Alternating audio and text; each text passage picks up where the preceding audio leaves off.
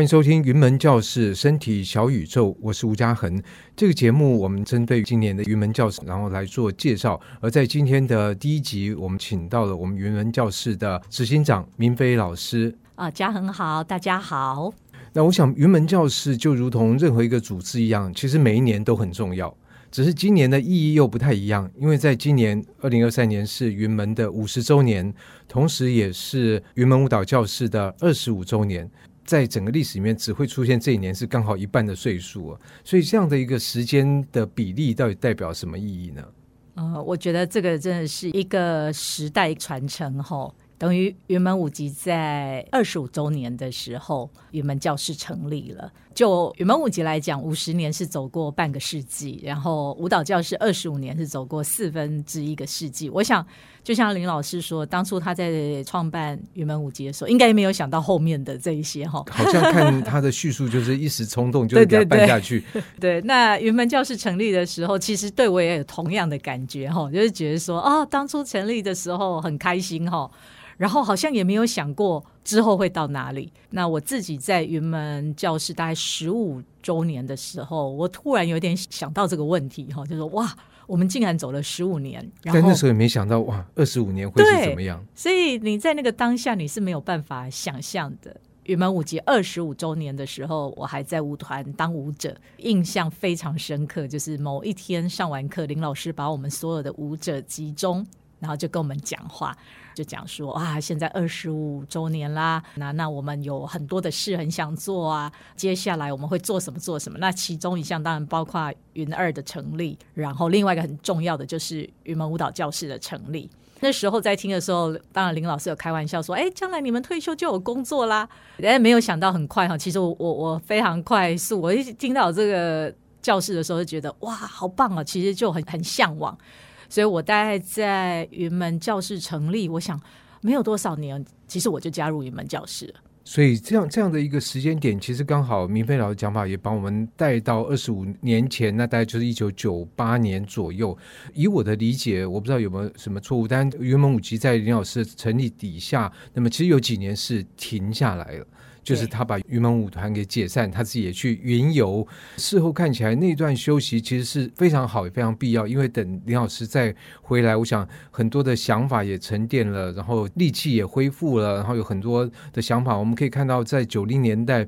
很多老师比较成熟，比较后面一直在演出的舞作，都是在九零年代诞生的。当然也包括很多想法，就是成立云门舞蹈教室。但是我想，林老师当初说舞者退休有一个工作，其实我想他是真的想过，因为舞者的寿命其实是蛮短。虽然你们生龙活虎到五六十岁都是很比一般人肢体都要好，但是在舞台上面是很少有舞者跳到五六十岁吗？哦，当然啦、啊，当然啦、啊，我觉得身体是是一辈子的功课。对，而且我觉得身体很 amazing，就是说你永远都有东西可以探索，你永远都有东西可以做。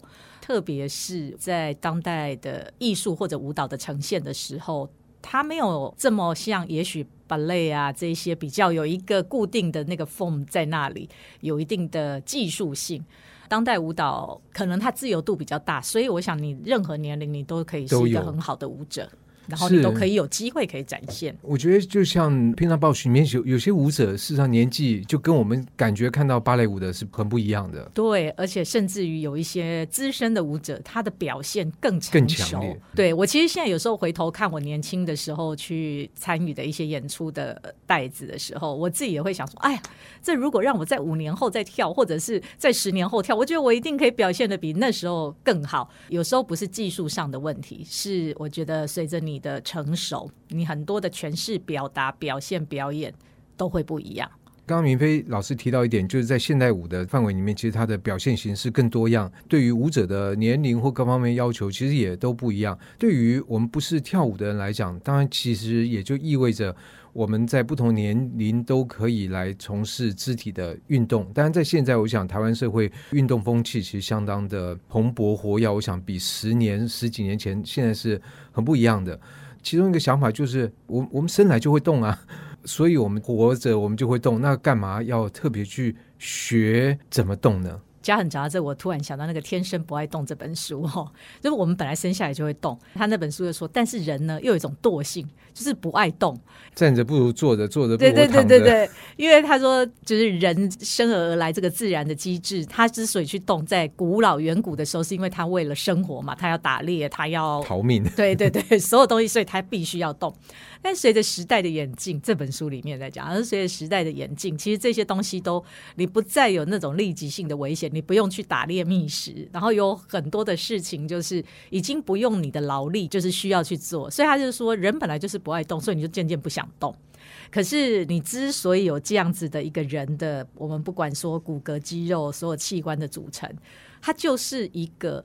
哎，我常常有时候觉得很像车子吼，它就是要发动嘛。你如果不动它，它就很容易就坏掉了。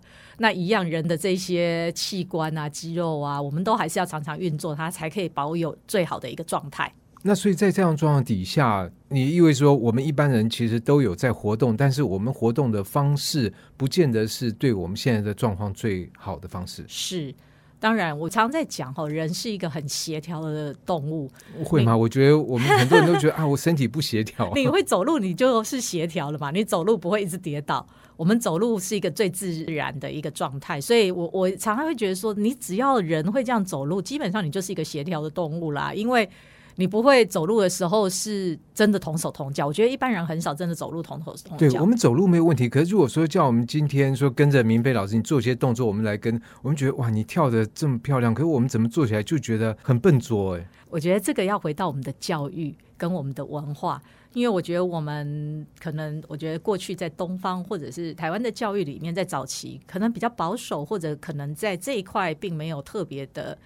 呃，鼓励大家去做，所以我觉得大家对于自我的展现或者自我的表达，其实都是比较含蓄，跟甚至于很害怕别人。你说含蓄，我觉得太含蓄了，这个用词 可能 很怕别人 judge 我们，而且不鼓励，就是你最好不要动，乖乖坐着，你只要不要动，就不会有乱子。所以最好是的，不要动。我想这个就是，也许也是我们过去的文化里面给大家的一个，呃，我我觉得一个比较。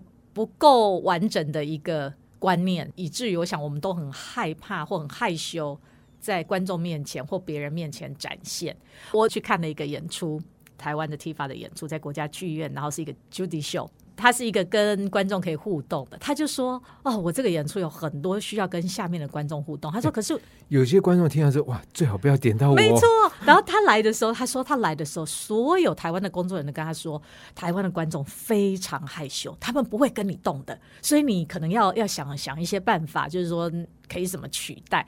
所以他在台上就一直讲说，每个人都跟我说你们很害羞，你们不会动。可是事实上，观众有你去，大家就不用担心。没有没有没有，我被归纳在那个整个演出里面属于比较年长那一类的。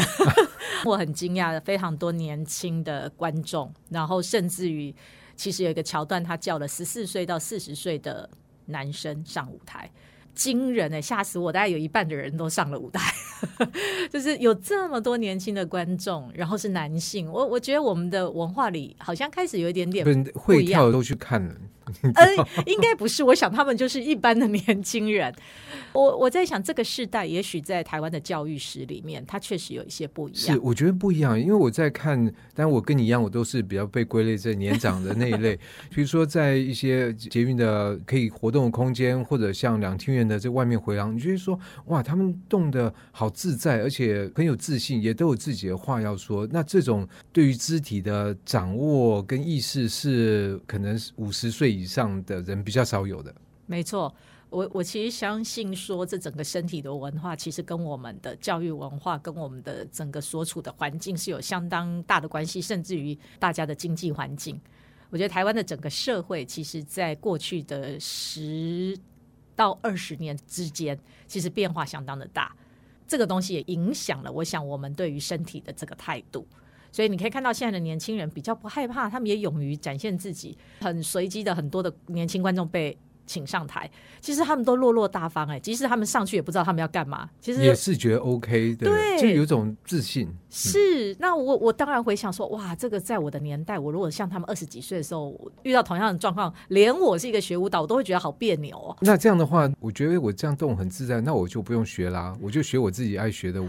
哦，这有点不太一样，动得很自在。那我我觉得，呃，特别是像云门我们在给的这样身体的课程，它不是一个只有外在的东西而已，它有很多内在的感知的觉察。怎么说呢？因为舞蹈就是动作，就是我你这样做，我就跟着这样做，那我这就是叫做会跳了。对，这个是一个很有趣。这当然我，我我们会讲到说，另一个台湾过去一直没有的叫做舞蹈的教育。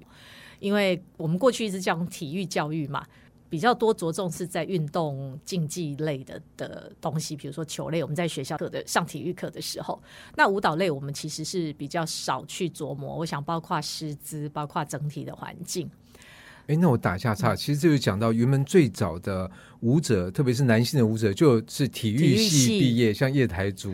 没错，因为他们的身体相对的比较灵活嘛，来学这样子的东西，可能在那个年代找不到男。男生不会跑到舞蹈系，对，体育系就找不到的时候，去体育系找倒是还蛮好的，就是说至少他们对于动身体这件事不陌生，而且他也可能比较愿意去接受这样的东西。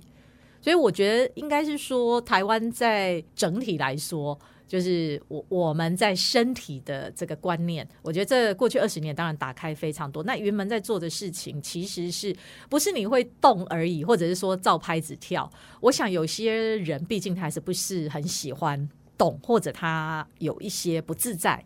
如果我们一直跟让他说啊，你要跟这个拍子，你要学这个动作，其实有些人是很挫折的。会啊，我一定也会。对，所以。他就慢慢不喜欢这个东西，这也是是很常看到的。那我想云门在教的并不是一个什么舞蹈，就是说你你学完之后你会跳一个很厉害的舞。我们大概不是在做这个东西，我们应该在做的事情比较接近于说你是什么样子，你就用你的样子来动作，没有拍子，没有一定要手举到哪里，脚举到哪里，用你自己最自在的方式。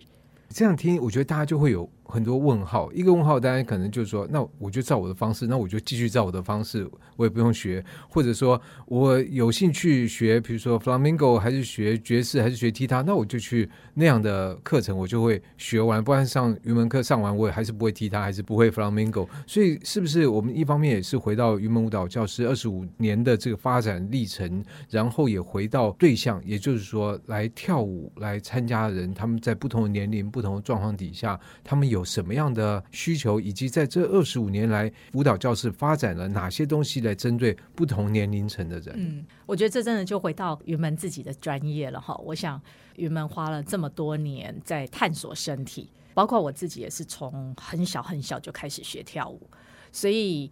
我们在这整个成长的过程里面，透过这样动身体的时候，我们收获到非常多，不管是智慧或者是知识，都是我们的身体告诉我们的。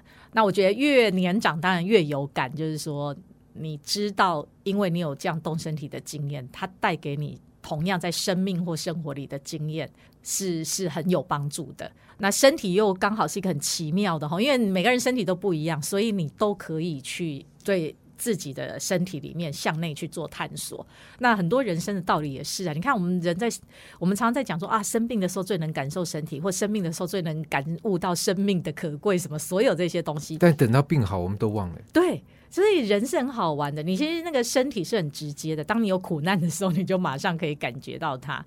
所以我常常觉得说，身体是一个真的很有智慧的。可是也是就被最被我们忽略啊！就像你刚刚说的，病痛会提醒我们，胃痛的时候我们就觉得啊，我们 有胃这件事情。对对对。可是等到我们都没有病痛，我们就忘记，我们就会专注在我们手边的事情。我们甚至不意识到我们正在呼吸，呼吸的是深是浅，我们其实就忘记了这个身体。所以要学习，我觉得这就是为什么我们应该要学习认识我们的身体。或者我们应该让它变成一个自然而然在我们血液里面，你就会 aware 这件事。所以我，我我觉得这就是云门为什么我们在做这个东西的时候，我们从小就开始做。我们大了就来不及了。也不是，就是他其实从小的时候，他对身体是很敏锐的，他的那一些感官都还是很打开的时候。长大，因为外面的东西干扰越来越多。那你有可能就开始忽略你自己自身的感觉。可是孩子很单纯的，孩子的感知是很强的。那云门在做的事情，就是我们其实我们当时在做这个课程的时候，是从孩子开始做。那那时候当然我，我我想包括教案委员或我们在跟所有的这些专家们讨论这个事情的时候，我们就是希望说，他本来就有的天生这个东西，我们怎么帮他保留下来？所以他一辈子都会，就是很像你天天，对你天天都可以。觉得很自然就可以感受到或知道或明白到的事情，所以这是为什么语文教师在开始做这个课程的时候，我们是从孩子开始。可孩子怎么去定义他的，比如说年龄呢？因为十几岁跟四岁都是孩子。对，所以在大人的眼光来看，对，其实我们的课程真的从很小开始哈，从两岁、三岁就可以开始。那一开始当然跟他的父母一起。我觉得我们一直在讲，希望父母亲是孩子第一个舞伴嘛。那个年纪的孩子，父母做什么，孩子就会学他做什么。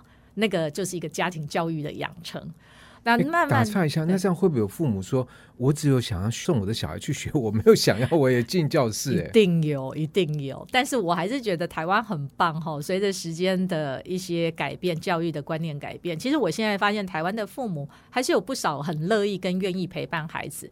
你要想孩子愿意黏着你。你知道，都不太喜欢跟别人互动，只想黏着你的那个时间，其实非常短，并不长，并不长。对，他大概开始到后来，他根本就不要跟。对对对对，没错。所以我们有时候会跟父母亲说：“你一定要珍惜啊！他三岁、四岁、五岁黏你，他上了小学以后，他人生到下一个阶段，他开始有同才，定他慢慢就会觉得同伴比父母亲黏在一起更好。”对，其实以我的经验，因为当初我也是跟我的小孩在舞蹈教室，我觉得就是说那样的一个在经过设计，然后来过呃一些特别的安排的状况底下，其实第一个他不会让我感觉这是很刻意故意，然后第二个他营造了一个其实是高品质的相处，因为真的在很多场景底下，比如说父母一忙，小孩一哭，其实父母的情绪受到影响。小孩哭，大人啼笑，老讲这样的相处是没有什么品质的。但是在教室，他其实经过这样的安排，我觉得那个相处的品质是很好的。是，特别是因为它是一个肢体的互动，我觉得肢体互动就是有一种魔力，就是当人可以有一些肢体的互动的时候，那个信任感跟那个所谓的，我觉得亲子的亲密感，所有这些东西都会被加大。而且这种东西很奇妙，它就像一种能量或者是力量。当你可以跟一个人在肢体上这么自由自在的接触的时候，你们会产生一个非常大的能量。其实我突然想起一句话，其实也是我听林老师很久很久以前提到的。我想搞不好自己都忘记讲过这句话。他说：“这个世界都告诉我们，这个社会告诉我说，哎，你要学习。”他说：“可是哦，我们连学习这件事情都需要学习。”哦，当然，嗯，当然。我觉得这个是一辈子都都要有的能力，因为时代在改变，所有东西都在改变，你自己也在改变，你永远都要重新学习怎么学习。对，所以你说像跟小孩相处，你可能觉得我就爸爸，那还要学吗？这个就天然不对，这个东西也不是说不对，就这个东西其实还是有很大的学习的空间。当然，当然，我想每个世代、每个时代外在的环境都不一样。我想现在的小孩跟我们当年的学习的模式也差异非常大嘛。对，所以讲回在舞蹈教室这一方面，你们面临不同的年龄；二方面也面临社会的改变。其实今天的三岁跟十年前三岁。今年的十三岁跟十年前十三岁也是不一样的，完全不一样。那这样怎么教呢？怎么设计？其实我觉得本质是一样的，人是一个一样的个体，就是我们有一颗头、两只手、两只脚。一个身体，这个东西是没有改变的。我觉得改变的是外在，不管是学习的方式好了，或者外在的，你你可能要追求东西不一样。可是当我们回来看我们身体内在这个东西的时候，它又是一样。所以它是一个很有趣的东西。你知道，有一些东西是永远不变的。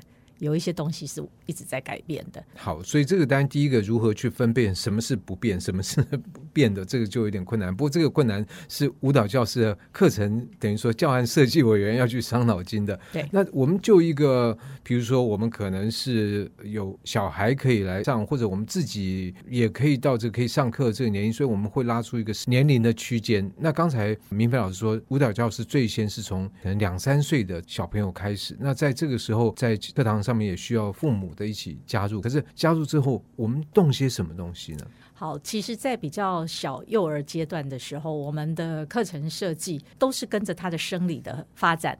当他是两岁、三岁亲子的时候，他其实比较能够理解或者能够跟随，其实是他的父母亲。所以在亲子课程里面，我们比较多的引导是透过父母亲的协助，让父母成为孩子的老师。当然，老师在教室里是是那个指引的人，哈。那他指引父母亲跟孩子去做一些探索。所以每一对的亲子，他做的东西会不太一样。哦，当然，因为每一个人本来就都不一样啊。就像老师让父母亲变成一棵大树，我想每个父母的大树都长得不太一样嘛。老师让孩子变成小猴子在爬树，每一只小猴子也长得不太一样嘛。但是有一个同样的东西，就是大家都是树，大家都是小猴子。小猴子要快一点点爬，小猴子要慢一点点爬，所以这一些东西其实有很多包含我们所谓的真的很专业的，就是怎么训练他的协调，或者怎么让他产生一个足够的激励。我们透过不同的速率或者不同的力量去做一些练习。但是我们在这课堂里面，把它用一个比较有创意的方式，跟比较自由的方式，让每一对亲子都可以在这里面发现自己的不一样的东西或自己的可能。所以到一个阶段结束了之后，我作为一个父母就啊。终于轻松了，因为接下来 我就不用进班上课，就让小孩子自己去上。有的父母一开始这样想，但是后来看到孩子自己上课不需要他的时候，又有点失落，就是觉得人很复杂嘛。对对对，所以我们常常说，其实有时候要教育的是父母。其实我觉得常常是这样，开始觉得很辛苦，要陪的是父母哈，然后小孩突然可以独立上课的时候，很失落的也是父母哈，就觉得好像小孩不需要我了。接下来等于说。也意味着孩子他有更大的肢体的可能性，跟他活动的范围。那这时候舞蹈教室的设计的课程的想法跟做法有什么样的改变吗？当然，还是随着孩子的生心理的一个发展。哈，其实到了学龄前，我们真的是比较在孩子在那个年龄，他对于音乐，对于一些自然动态的东西。能够展现的比较自由的去做发展，可是到了其实学龄后的阶段，他进入学校，他的社会形态已经跟他幼儿不太一样。那个时候他要学很多东西，比如说在学校国语、数学。社会，他会有很多的科目要学习，那他世界变得很不一样。那个时候，我们的课程就会着重在比较多元的发展，所以很多艺术相关的东西，我们都会透过身体的课程来融合进去。所以他们会有很多探索，所以不是今天就是律动课，好像大家觉得它是一个舞蹈课一样，好像我就只是跳舞，当然不是。我觉得舞蹈是一个很完整的、全面性的艺术。所以透过舞蹈来认识身体，也认识外在的世界。当然，然后当然认识外在。可是我们不可能透过舞蹈来认识数学、国语吧？当然可以呀、啊。透露一下，其实呃，我们在屏东的大成国小，其实去年度啊、呃，他们因为原本面临废校哈，那透过大家的努力，把它转成一个实验小学。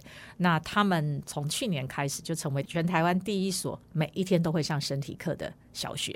所以云门有加入这个计划，是。然后呢，我们也让国语、数学、自然这些科目跟身体课做一个结合。其实你你想在原本的课程里面，我们啊，我举个例好了，我们在律五到律八这个阶段有一堂课叫做诗与舞，其实那一堂课就是透过诗的一个情境意境，我们除了去理解这个诗背后的一些意义之外，我们也透过身体去表达，用另外一个形式来表达这个诗的意境。那像这个就很好跟国国语课结合。高年级他才可以去领略这个诗哦，不会啊，不会啊。我有时候觉得，其实我们在跟孩子互动，小朋友在互动的时候，你找到一个好朋友，你找到两个好朋友，你找到三个好朋友，这就已经是他在数数了。然后，对耶，对，所以其实我们的课堂里拥有很多这样的可能性。其实很好，因为我觉得就是说，我们人在社会化过程里面，那我们要对外界表达我们的的想法，有时候是高兴，有时候不高兴，但是。我想有一些小朋友可能就是说他去弄其他的小朋友，但其实你说他讨厌，不是，他是想要表达他对他的关心，跟我想跟你做朋友，只是他用的方式可能对方来讲觉得好你不是善意，但其实这是一个误表达跟误解嘛，就是我们不太会使用我们的身体，以至于我们本来要表达好感的结果变成干扰。其实我一直觉得，在东方的社会里面，然后甚至于我也觉得台湾的社会对于所谓肢体接触的这样子的一个。我们讲肢体的使用好了，确实很不熟练哈。嗯、我想我也听过我很多外国朋友在跟我提这个事情。我们对于身体的表达是确实在多数人身上是比较弱的，加上我们现在生的孩子很少哈，孩子的玩伴也不多，所以他有时候不太能够精准的拿捏他要怎么用肢体跟人家有一个良好的互动。我觉得这个也是要学习的哈。如果说我们的文化里面这个东西还没有生根进去的话，我们都是需要学的，包括你看，我们看到西方朋友，我们会很自然的拥抱啊，say hello 啊，对不对？甚至于你拜拜的再见，你还是会有一个抱抱的这个。还好有疫情，现在就不用拥抱了，这样、啊。我觉得很可惜，对，那是某方面是很可惜。我觉得好可惜，因为以前我们下课都跟孩子抱抱，可是因为疫情的时候不做抱抱的时候，我们就觉得哇，他少了好多的东西哦。可是我想，我们的孩子还是已经习惯了哈。包括我跟我们几个已经长非常大的过去，我们少绿的孩子见面，大家第一一见面也是拥抱啊。然后疫情呢？现在疫情差不多要结束啦。对，所以我觉得这个疫情对我们的整个生活的层面，其实还包括人际的互动。那我们可能要有意识的更去加强肢体这一块，以免我们因为经过疫情，就我们变成在这方面能力变低落了。没错，我想人的交流。那个互动，身体真的占了一个很大的部位。那所以回到刚才说的，在进到可能小学这个阶段，这个年龄层，那么在舞蹈教室的课程也会把可能艺术的成分，把一些其他的学习加进去。那这个可以说的更清楚一点吗？其实我们在这个阶段，它的多元学习包含了一些认知，也包含了对于外在自然界的一个观察。比如说要模仿树啊、云啊什么这样的吗？对，这个当然我们的课程常常会出现哈，然后包括去探索它的感官的探索。就我比如说我们有一堂课是你要去体验那个味觉的变化。然后，或者是说，当你的视觉被遮蔽之后，你可不可以用你其他的感官去感受，或者是去聆听？那这些东西都是一个自己身体的一个开发的过程，同时也对于外在认知的一个学习。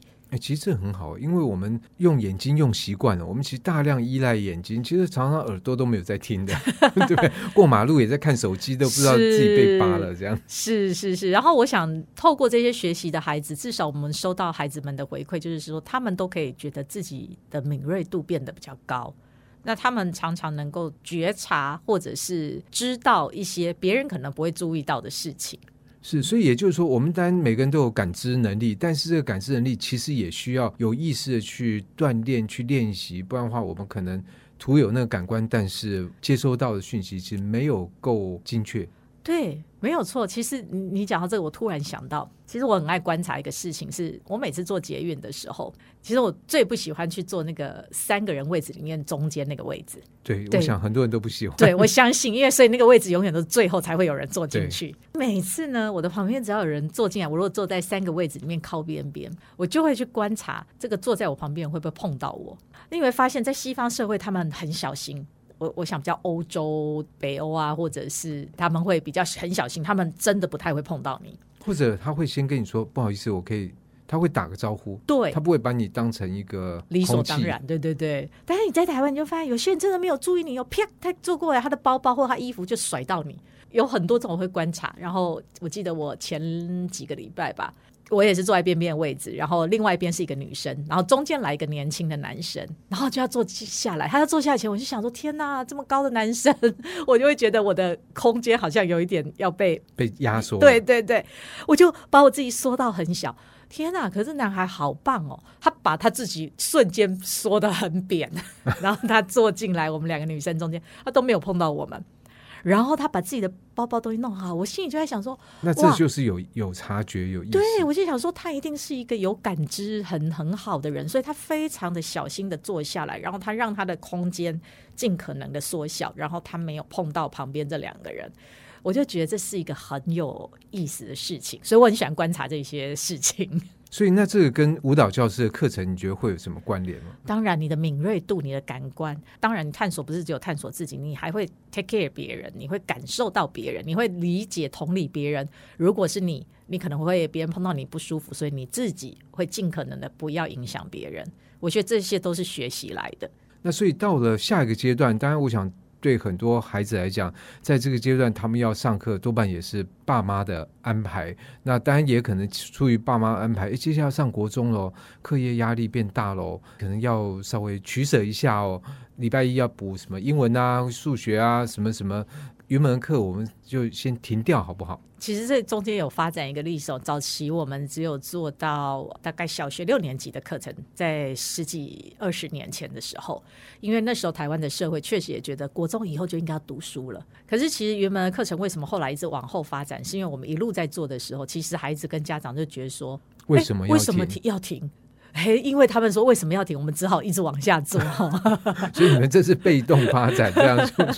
对，因为他们起了一个头，没想到接下来。对对对，他们追着我们跑。可是我我我觉得昨天有一个回答很棒。昨天我们有一个少律的孩子，他也是我们在问他说：“你你上那么久，他从四岁来哈，他现在二十三岁，上十九年哈。”然后我们就问他说：“天哪，你有没有想过说你有一天不上，或者是说中间有那么多课业压力？那？”你为为什么没有想过说停下停下来这样？他说我没有想到有什么理由要停下来啊。我觉得、哦、停下来要理由吗？没有，他就说他找不到理由需要停下来啊，所以就继续就继续上啊。他觉得为什么要停下来？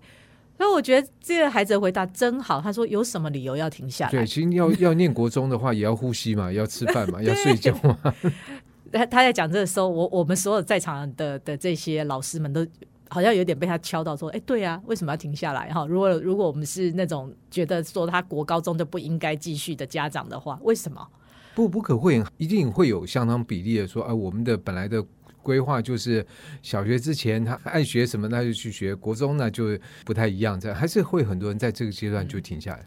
我觉得这个或许回到孩子自己本身还是比较好，因为我觉得有时候我们用大人的角度来看这个事情。”呃，我我记得有个妈妈跟我分享过哈，就是说她的女儿呃非常喜欢这个课程，但是学校有压力嘛，老师会希望她她参加晚自习而不是来跳舞。她也在写周记跟老师说，为什么这堂舞蹈课对她生命很重要。她在国三的时候想要继续，妈妈也很想让她继续，可是妈妈有一天就跟我说：“老师，你知道吗？我觉得她在这个课真好。”那真开心，我也好希望他都在这个课。但是，但是妈妈说，但是呢，我敌不过我的家人的眼光，他们会把孩子万一考试考不好，怪到你，怪到妈妈的头上，认为就是我让他去跳舞。妈妈在讲这个事情非常难过跟无奈吼，在讲这个事情的时候，我自己心里就会觉得，有时候大人的理由并不是真的站在孩子的角度。每一个人都有，但每个人都相信我是为他着想，所以，但他也不了解这整个，他觉得当然要停下来，最后一年拼一下。是是，可是我想，他随着这个教育的改变呢、啊，确实我们也看到越来多越多的孩子跟家长其实是没有让孩子停止这些学习的，甚至于我常常那种职考啊，什么会考有没有？我每次教到那青少年职考会考前一天，我都比他们紧张哈，都会说，我都会说，哎，下课了，赶快回家，赶快回家，明天要考试，不然的话考。不好就怪到教对对对啊，小孩子都很无所谓，好的晃晃晃，就说老师考试前一天我们都来了，你怕什么呢？对，不过这也回到在云门舞蹈教室常常会看到或听到一句话，就是身体学到谁谁也拿不走。所以等于说我在这边如果学到说小学毕业，那中间隔了三年，其实我学到的东西有可能还在。我过了一阵避了风头之后，再回来上课，还是可以继续下去啊。当然，完全没有问题。昨天我们拍了一段影片，我说我们请了一些离开的、已经没有在上课的孩子回来，然后我们就是在享受一次一起跳舞的感觉啊。其实昨天包括我自己哈都非常非常的惊讶。我们其中一个男孩说他六年都没有跳舞了。都没有动哦，是连动都没有动，因为就课业一直埋进去这样。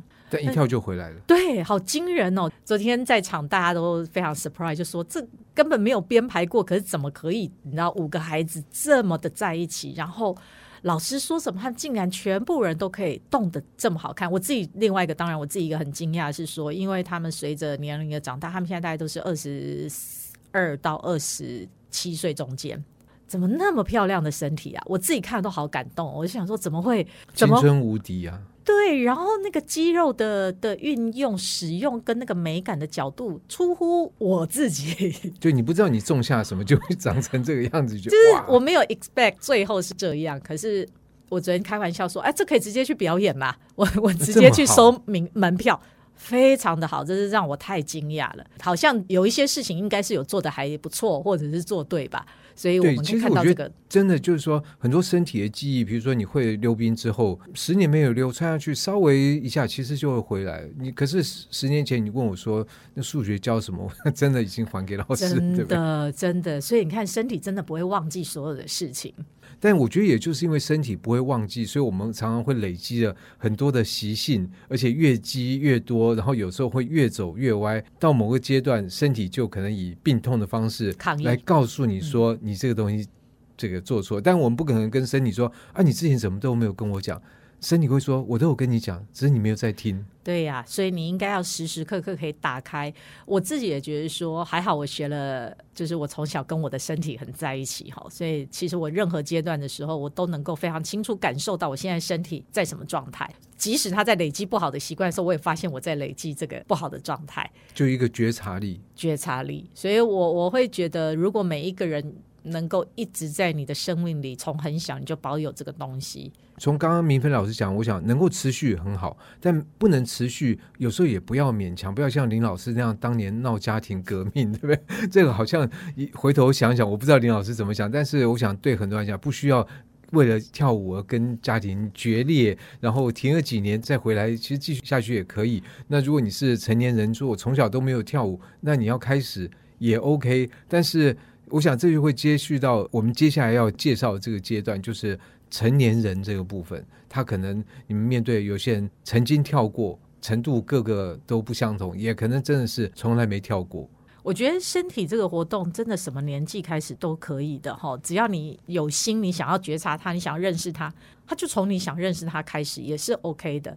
我们常常在说，孩子上课都比较不会缺席哈。熟龄上课也比较不会缺席哈，中间这段成人就比较少是为自己在做这样子的贡献，因为他可能时间花给下一代或上一代。不过我我也一直相信说，随着时代的不同，现代的年轻人应该也会愿意多一点关照自己。成人，我觉得换一个角度想，你是中间分子哈，是非常重要的一个角色，所以你更应该要照顾你自己。如果你有良好的一个身心状态，我相信你的上一代、下一代也同样会会更好。对对，但是我也觉得，就现在很多的人可能他都有运动的习惯，我想我大概就其中之一，我不会很注重热身这件事情。因为好像觉得，哎，我要去跑步，那赶快这样哦，随便拉一拉，三分钟 就开始跑。那可能在某个阶段你觉得 OK，但是我觉得云门课程其实非常注重那个身体的整个的暖身和唤醒的过程。对，我想我们一直在讲一件事，而且我觉得云门其实在这么包括林老师他们五十年去累积的这些身体的智慧哈，其实人应该是有一个内在要动的动机。呼吸是一个很自然的，我们可能不都没有觉察，它就在呼吸，所以那个都是很深层、很里面的一一个产出。那一样暖身，我们应该要从最里面去告诉我们的身体，你知道，就是最核心的那个引擎，要告诉他说：“哎，现在发动了，火要点下去了。”你从内在出来，你再慢慢的可以扩展到外面。其实这是从外面到里面。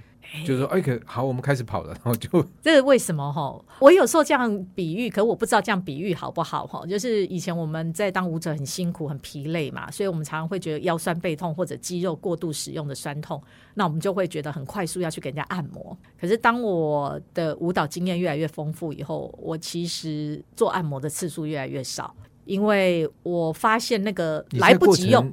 你在过程累积的这个。等于说负面的东西不需要。我发现我自己来做放松练习，比我去给人家按摩的放松，而且也比较省钱呢。省钱之外，速度更快，而且更有效果。因为别人帮我按摩的时候，他从外层往里面按进去，可是其实最里面、最里面那个最小的肌肉，有时候不一定碰到。对，或者是你其实根本还在那个 tension 里面，紧张还在，或者压力还在，你根本从内在就没有放松，所以他只是按到你的表层。所以，我们以前开玩笑，舞者都喜欢重口味，我们都喜欢那个压到那个 歪歪叫的那种，其实就是代表我们很深层的肌肉需要放松。后来，我们接受了很多身体的训练，我们已经学会一些可以自我放松的能力的时候，我就发现，就等于说要把那个水龙头关上嘛。不是说在外面说赶快舀水这样。对，后来我就发现说啊，别人在我帮我按的时候，其实还是有限。那我自己呢？如果从我自己的内在开始放松，我释放我这样放松的讯息给我的神经，知道它传送指令给我的肌肉，其实我非常快速就可以放松。你会觉得身体是很奥妙的。所以放松会是熟龄课程一个很重要的面向。我觉得是所有课程，不只是熟龄。但小朋友可能在你知道，他没有大人累积了这么多东西，嗯、他放松在他的比例来讲，不需要放那么多力气。当然，但它也是一种安静的过程。我觉得这个是一个怎么跟你自己在一起的一个过程，应该这样说。所谓的放松，我有时候也不不只觉得说是特别肌肉或什么，而是整个人的松的状态。我们在讲那个松的感觉，自在的感觉。其实老实讲，有时候在上云门的课的时候。身体有到，心没有到，因为你还是挂念什么事情还没处理好，然后等一下去干嘛干嘛。你看你觉察了，对，但是改不掉，没有办法觉察，不一定那么快就可以改正过来。嗯不过，当老师在给你一些练习的时候，当你很专注在那个事的时候，哦、你腿很痛的时候，你就会就忘记了。是，其实我觉得舞蹈或运动都有这种神奇的地方哈。当你很专注在某一个东西的时候，你似乎就忘记了其他的事情。所以在今天这个节目里面，我邀请到云门教室的执行长明飞老师，那么也讲述了他自己跟舞蹈教室这这么多年的一个经验，同时呢，比较清楚的告诉我们各个年龄层在舞蹈教室的这个课程都有什么样的一个对应？当然，在这个单元里面，我们还会持续下去跟大家来探索。所以呢，云门舞蹈教室身体小宇宙，其实每个人的身体都是一个宇宙。我们活在一个多重宇宙的世界，而且我们也尊重每个多重宇宙的存在。是的，是的。那就谢谢明飞老师，谢谢谢谢嘉恒。